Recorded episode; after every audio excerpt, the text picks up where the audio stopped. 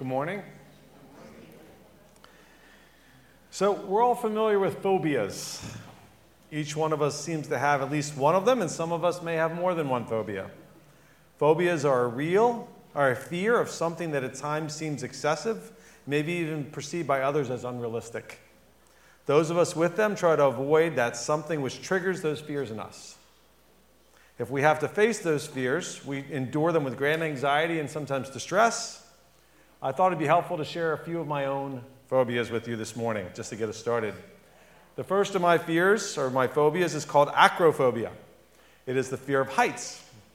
It affects many people like me. It's normal for us, all of us, to have a certain fear of heights, a certain degree in which we encounter heights. However, this one involves an intense fear of being on a high place. It causes us to be anxious. At times we tremble. We have a rapid heartbeat. We even have panic attacks sometimes. But as much as we're able, we stay away from these high places, such as bridges or tall buildings. For example, I drive in the middle lane of a bridge as much as I can when there is four lanes, or even two. I just drive as far away the edge as I can. Try to stay away from the edge of tall places. When my kids are up there with me, I try to pull them to the middle in some unrealistic way. So, the next of my phobias is trypanophobia. It is the fear of injections. It in too affects many people like me. When we have to get an injection, we experience strong feelings of dread, an elevated heart rate. And I explain to the people giving me the needle, like, look, please, I'm a baby about this. Please be very, very careful. You know, we look away, we just want it to be over, and so much so that some of us even pass out when we're getting these needles. We get injections mostly only when we really, really have to do them. For example, I just got my third jab and I'm glad it's over. Now, the pandemic, though, has introduced to us a new phobia and this is legitimate coronaphobia. It's not, it's not funny. It's actually the fear of contracting COVID, but it's not just the fear of getting COVID, but it's also the fear of giving it to somebody else, especially someone you love dearly. Some of us are gripped by this fear, and it affects the type of, and are affected by it. We're concerned over the possible loss of our jobs, the loss of some of our friendships, and even breaking relationships in our extended families. We, have, they, we avoid public places, we cut back on traveling, socializing, and even leaving our homes at times. Whether you've had some form of coronaphobia or not, all of us sense that the pandemic has, has and continues to change the format of our lives in some way, shape, or form. And it's especially done so with our fears and our anxieties. I would say for most of us, they're on the rise. Sadly, not only do we have these new fears sometimes that crop up, but existing fears we have are now being triggered and more often exasperated in our lives. Uncertainty at times overwhelms us, heightening these old, heightening these old anxieties and these concerns and creating some new ones in our lives. For some of you, these fears can take over, and it's the point where some of you are now what I would even call indulging in your fears on a regular basis. I wouldn't call it binge fearing, but just about. So, as we live with this sense of rising anxiety and fear, the exciting thing is that the Holy Spirit is also producing some things in our lives as well, which is a corresponding increased need for greater faith in God. As we sang earlier, and we sang about the goodness of God, we have this rising need to be assured that God is real and that He is good. As we sang, we really want to know that He is closer like no other. So the Holy Spirit is looking today to give us a more steadfast faith to overcome these phobias but more importantly, a steadfast faith to overcome what I would call more common realistic fears that all of us have, not just these silly phobias that I have. These are fears that we universally experience. These are fears such as the fear of inadequacy or failure, the fear of rejection or loneliness, the fear of getting ill or injured, the fear of loss or losing control, the fear of uncertainty, or the fear of especially that what's next, especially that sense of you have that feeling of something bad's about to happen or that proverbial fear of change. I'm sure, and the most recent one that social media has given us is a new fear called FOMO. Many of you may know this is the fear of missing out. So, and even for many of us growing up in our families, things were so out of control, we felt helpless and were negatively affected by them, so much so that we don't want to let go of our control of our life to anyone, even God. So, as I talk about these different types of fears, failure, rejection, illness, control, whatever they are, just want you to take a moment right now and say, which of those ones are most prevalent in your life at this time? Those of you who are familiar with my preaching, this is typically where I ask you to share. We're not asking you to share, okay? This is something that's just I want you to think about in your heart. Because fears are things that are, are kind of scary to share. But I want you to think about those fears that have most impacted how you think, how you feel, and how are affecting the way you make your decisions in life right now.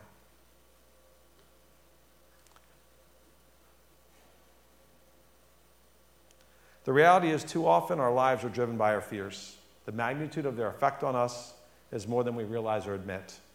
With each of these fears, God has created in our hearts a corresponding increased need for a more steadfast faith in Him. Will, I will be encouraging us today and equipping us to overcome these fears through this greater faith in God, to have a steadfast faith over fear. That's what we're going to look at in our passage today. We'll understand more and more how to stand firm in your faith, because as we will see, if we don't stand firm in our faith, we're not going to stand at all.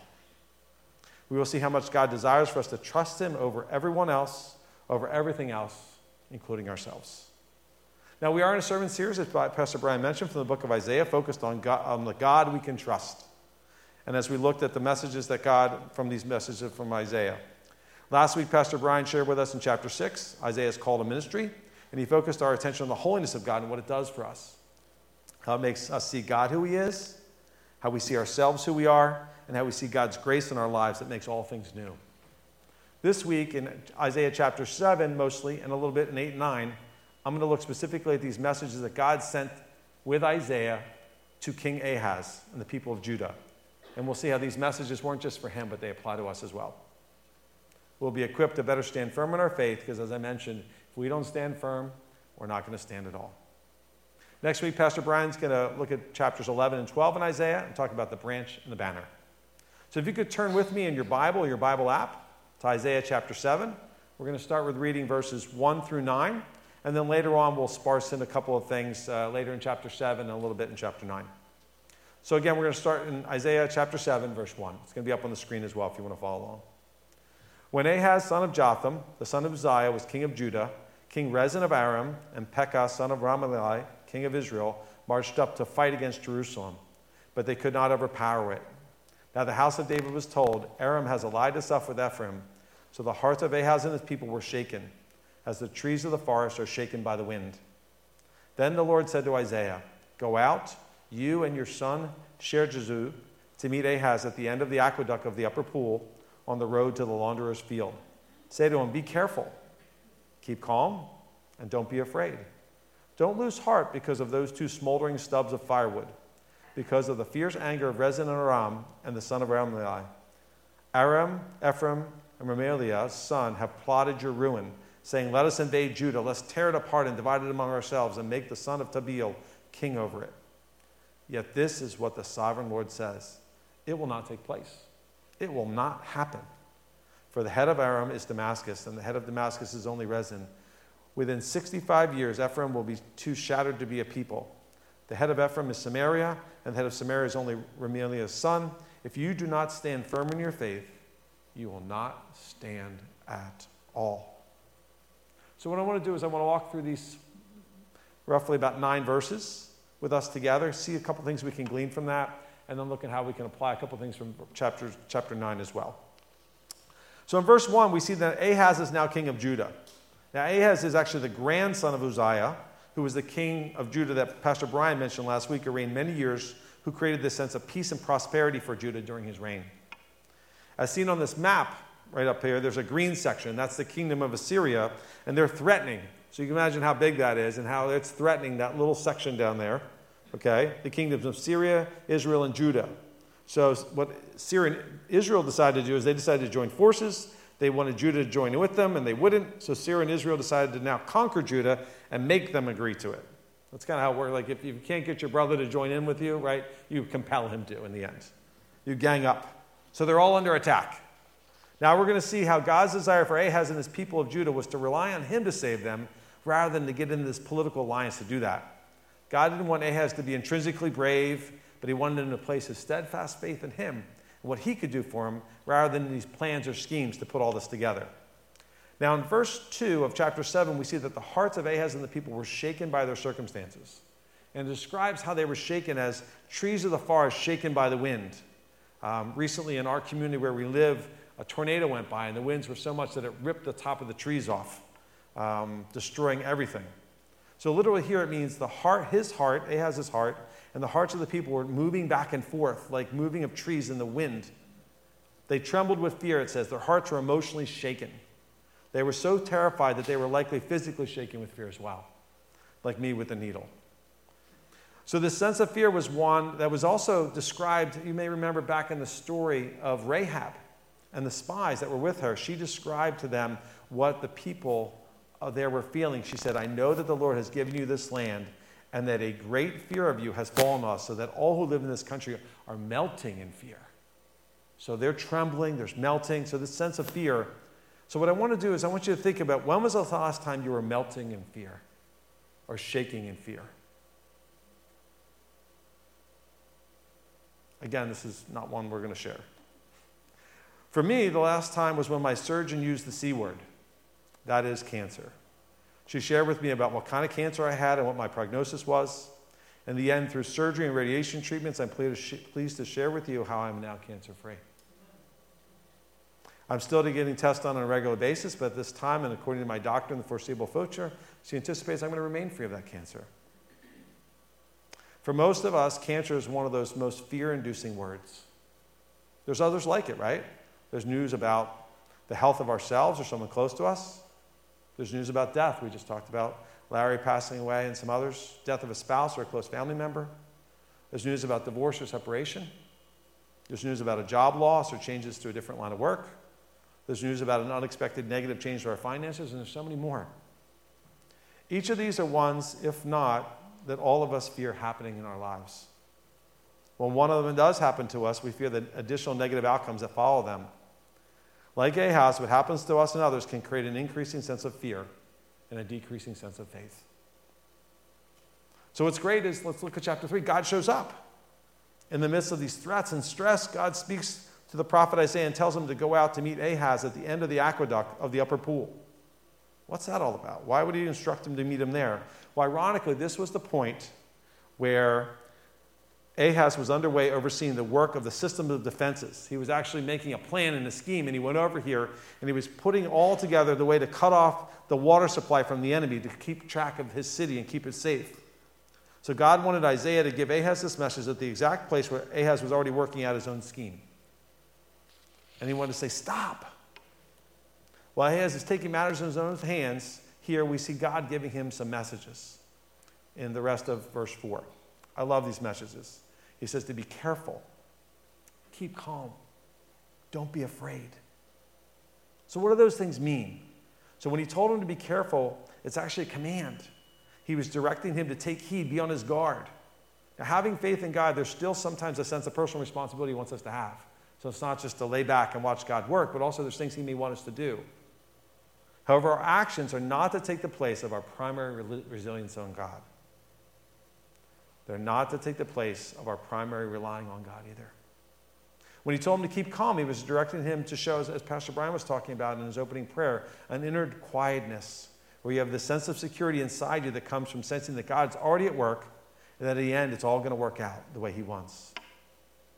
He wanted him to display this quietness, knowing that things are in good hands, being silent until God had taken care of everything that was in play. When he told him not to be afraid, he was directed him not to be weak hearted or cowardly.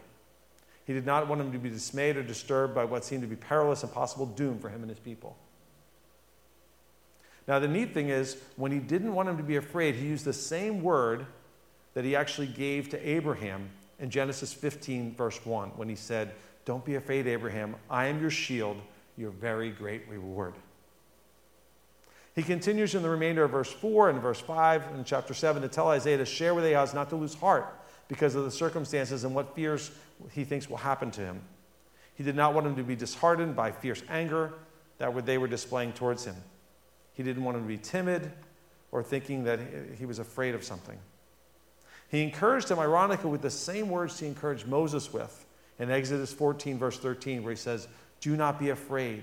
Stand firm, and you will see the Lord's salvation, which will accomplish for you today. For the Egyptians you see today, you will never see again. So, these words that he gave to Moses, he was saying the same thing was going to happen to these other kings who were after him. God himself wasn't going to allow Syria and Israel to succeed. Despite the evil plans that they had in place to terrify and conquer, God was telling Ahaz that these evil plans of theirs were not going to take place, they're not going to happen. That meant he was to have faith that the purposes of the Lord will stand, that the evil plans will never come to pass. God didn't want Ahaz to perform any heroic maneuvers or political alliances. He just needed to trust that God was in control and that God was telling him the truth. So, what was this trust in God that God was seeking from Ahaz? And he's seeking from us. What does it look like? He ends this section telling Isaiah to share with Ahaz what it does look like. He stated point blank that if he does not stand firm in his faith in God, he will not stand at all. If his faith does not remain firm, then he would not remain secure. If his faith was not enduring, he would not endure either. God was telling Ahaz that trust looks quite like some of the lyrics of one of the songs we sang earlier today called Do It Again. God was reminding Ahaz that his promises still stand, that he is faithful, that he has not failed him yet. If Ahaz's confidence was in God, Ahaz would trust in God's promises to preserve him and that God's promises would still stand for him. He would declare that he is still in God's hands and he would sing like we did today Great is your faithfulness. He would tell him that God has never failed him yet and that he will never forget. That's what this trust looks like that God wanted from him. But sadly, Ahaz was double minded. He vacillated between two opinions one that God would come through, and the other one that he wasn't quite sure, and he was going to do all he could in case he didn't. Not even a plan B. We'll call it plan 1A and 1B. His double mindedness made him unstable in a position where he was not going to excel. He demonstrated signs of fear, doubt, and hesitancy. He didn't embrace in his heart the actions that God had intended for him to do. He didn't keep, be careful, he didn't keep calm, and he was afraid. So gave, Isaiah gave him the ultimatum that is, stand firm in your faith in God, or you're going to fail. And that's our big idea. We overcome our fears with a greater faith in God. We stand firm in our faith because it's not we who stand firm in our faith. It is, if we, if we don't stand firm in our faith, we won't stand at all. God desires us to trust Him over everyone and everything else, including ourselves. A, however, missed the big idea and didn't take it to heart. We read later in 2 Kings how this double mindedness he had was his demise. Politically and spiritually, he had been instrumental in undermining the foundations of the kingdom of Judah. Tragically, he chose to put his trust in Assyria, his own worst enemy. Essentially, he lay aside his trust in God and compromised his nation's unique identity. Instead of being distinct and being a blessing to the other nations, he chose to lose the nation's identity and become a slave to Assyria. As a result, he died, and when he died, he didn't even receive a royal burial. He's left outside of the tombs. Having not made God his king, he did not receive a kingly burial. Instead, blessing of honor. His, his legacy is idolatry, unfaithfulness, and dishonor. What could he have done? Well, fortunately, we have the benefit of all of Scripture. And in James chapter 1, verses 5 through 8, it reminds us if any of us lacks wisdom, what? We can ask God, who gives generously to us without finding fault, it'll be given to you. But when you ask, you must believe and not doubt. Don't be double minded, because the one who doubts is like the wave of the sea, blown, tossed, blown and tossed like the wind, like those trees we talked about. The person should not expect to receive anything from the Lord. Such a person is double minded and unstable in all they do. Later, if we move forward in chapter 7, verses 13 through 16, he gave him more hope. He gave Ahaz more hope. Isaiah prophesied, Hear now, you house of David. Is it not enough to try the patience of humans? Will you try the patience of my God also? Therefore, the Lord himself will give you a sign. And here it comes. Max talked about it. The virgin will conceive and give birth to a son, and will, and will call him Emmanuel. He will be eating curds and honey when he knows enough to reject the right, reject the wrong, and choose the right. For before the boy knows enough to reject the wrong and choose the right, the land of the two kings you dread will be laid to waste. This is kind of a double prophecy. The child here that was first to serve a sign to Ahaz, this was the child to be born who was going to discern good from evil before the kings would be gone. This child was proof that God was present and would protect his people here in the near term. They could trust that neither Ahaz nor Pekah nor Rezin or any other oppressor was going to take care of them. It was just going to be God. He would preserve them. But this was not just about that child at that time, but also a child to be born at a time which would be our Messiah, Jesus the Messiah. This part of Isaiah's prophecy was fulfilled, completed, and accomplished and realized in the miraculous conception of Jesus, as we see in the Gospel of Matthew, chapter 1, verses 20, verse 23. In the remainder of chapter 7, as well as in chapter 8 and chapter 9, God, through the prophet Isaiah, keeps coming after Ahaz. Will you trust in me? Will you put your trust in something else other than me? Come back to me. God, through Isaiah, reminds him that if we trust in him, we will be saved. But when we place our trust in something else, it eventually turns on us and destroys us.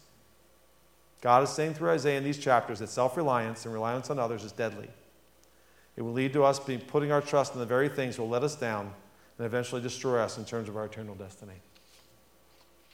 So in chapter 9, again, we get another wonderful promise. Isaiah talks again about the baby to be born in the future. He describes the birth of a wonderful child. It says, For unto us a child is born, to us a son is given, the government will be on his shoulders, and he will be called Wonderful Counselor, Mighty God, Everlasting Father, Prince of Peace. Of the greatness of his government and peace, there will be no end. Do you notice here the government here? He used that word intentionally. Peace is what he was looking for. This too was both a short term promise and a long term promise. Short term was trust in me and I will save you and the people of Judah. The long term promise of that was Jesus the Messiah was born and going to save us all. God says we can trust in him because he is a God who's with us. And he sent his son Jesus to reconcile us back to himself. This was done by Jesus dying on the cross in our place. Jesus dying on the cross for us means that we don't need to do it ourselves. We don't need to rely on ourselves. God's done it all. Through the sacrifice of Jesus, we are restored to obey him and trust him. If you've never been restored in your relationship with God, through God, through what Jesus did for you, on dying on the cross, may today be the day you confess your sins, repent, and get right with God. If you're not a Christian, turn from your sins and go to Jesus. He will forgive you and give you a new heart, a heart that will want to do these things, want to have that steadfast faith in Him. For those of us who are followers of Him, there are ways God wants us to overcome our fears and have that steadfast faith in Him. Sadly, when we experience hardship or spending less time in God's Word or communicating less with Him in prayer, what happens to our faith? It wanes. Begins to wane, and we start doubting the, God, the goodness of God and the power of His promises.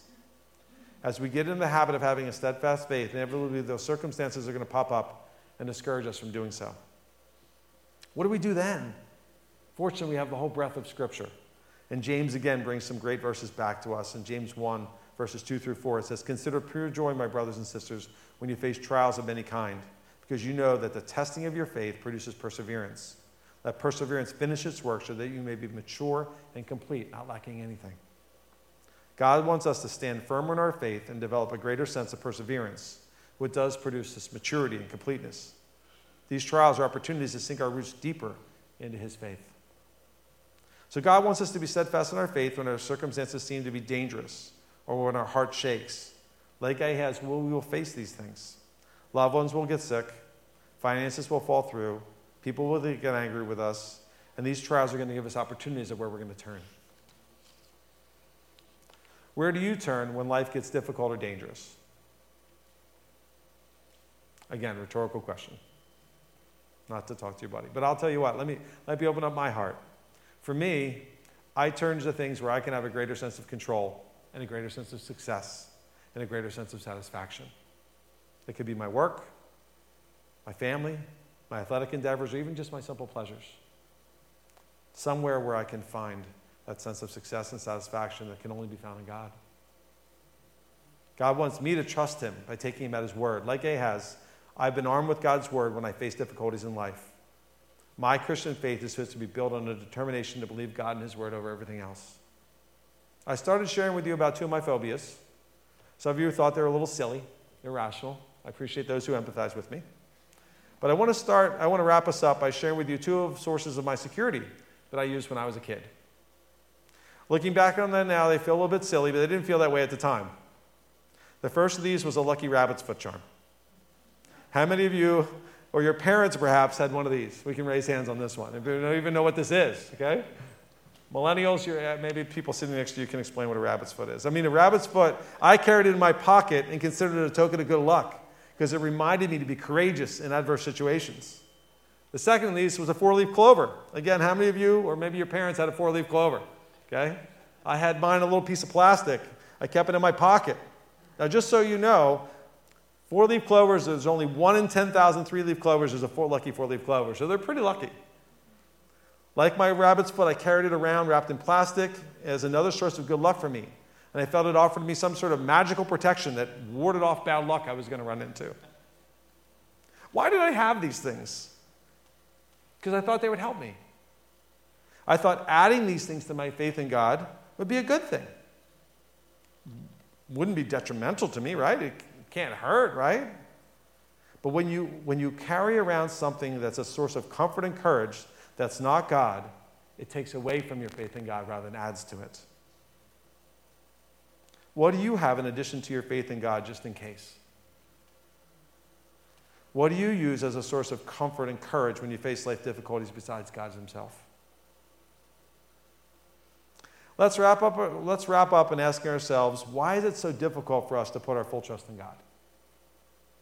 There are several explanations. I just want to touch on two of them because they seem a little more universal for all of us. One is like Ahaz, consciously or unconsciously, we blame God for things that go wrong. When we suffer or have unfortunate things happen to us, we at times place the blame at God's feet. Many of us have done this, and many of us maybe even doing it right now. We think, look, if He's truly all powerful, that He would never allow these things to happen in my life. Instead, He would have prevented them from happening altogether because His job is to make my life easy and comfortable, nice, enjoyable. When He does allow such things, I, I question how reliable is this God? And then I look around at other people's lives and see what's going on there, and it exasperates the problem for me. We may even start to feel that we've been targeted or ignored by God.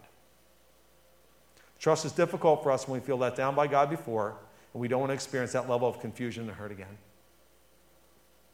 Another reason why it's hard for us to trust God fully is that He takes us out of our comfort zone. Many of us remember growing up and learning how to swim in the pool. Often our parents would stand on the side of the pool and tell us what? Jump, jump, right? And we've been looking at them, right? There's times we look at them, we're not so sure, right? We're hesitating, okay?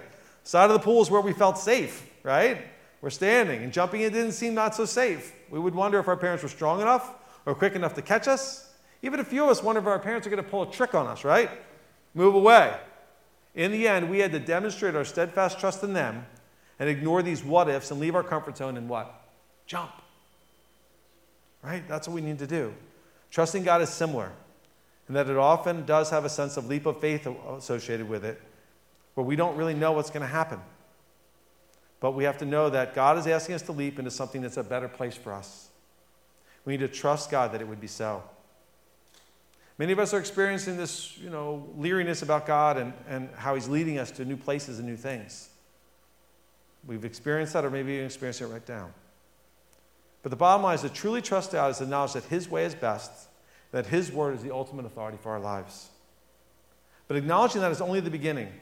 Trusting God fully with a steadfast trust impacts the way you live, the way we think, the priorities we establish, in just about every other aspect of our lives. Giving up that kind of control in our lives does not come easy for any of us. We need help. We need help from God Himself for us to be able to trust Him as He desires us to. That we can let go and trust Him every day, every hour, every moment. So, how do we start to do this more and more? Well, ironically, it starts with us doing it something less. We do so by doing less things, and as Pastor Brian said earlier, by being silent and still. We offer God's Holy Spirit the space where He can tenderize our willingness and turn it into willfulness. We display this sense of quietness as a product of knowing that we are in good hands we be still and silent and know that God has the important matters in our life in his hands. We do this by doing it over and over again. Do it again. Do it again. Do it again. Our faith in him is by measured by the trust we place in him over anyone else, over anything else, including ourselves. God wants us to remember how everyone and everything he put in our lives can be taken away except for him. When we put our trust in them, in Him, He can't be taken away. He's always there, He will never deny us. Let me end by saying that when we face this rising sense of fears this upcoming week, and we will, we want to give God's Holy Spirit room to be bringing to our minds and hearts the truths that we've heard here today. because it says anyone who draws near to God, God will draw near to them. We want to experience more intimacy with Him and have an increased sense of the depth of the, the steadfastness of our faith. And ironically, this most famous hymn that most of us know, I love this part. It says, "'Twas grace that taught my heart to fear, and grace my fears relieved. How precious did that grace appear, the hour I first believed." Let's pray. Dear God, help us this week to use seemingly incidental things to remind us that you are in our lives. Help us to see how you are handling more than we can ever see, how you're involved, intervening, healing, directing. Give us eyes to see this and ears to hear this so that we may increase our steadfast faith in you. God, help us as followers of you to grow together, firming up as we trust you more and more in the everyday practicalities of our lives. God, help us to trust in you alone. You reminded us today if you are not firm in faith, you will not be firm at all. Help us to be more firm in our faith in you. Everything we put our trust in can be taken away, except help us to find our trust in you. Amen.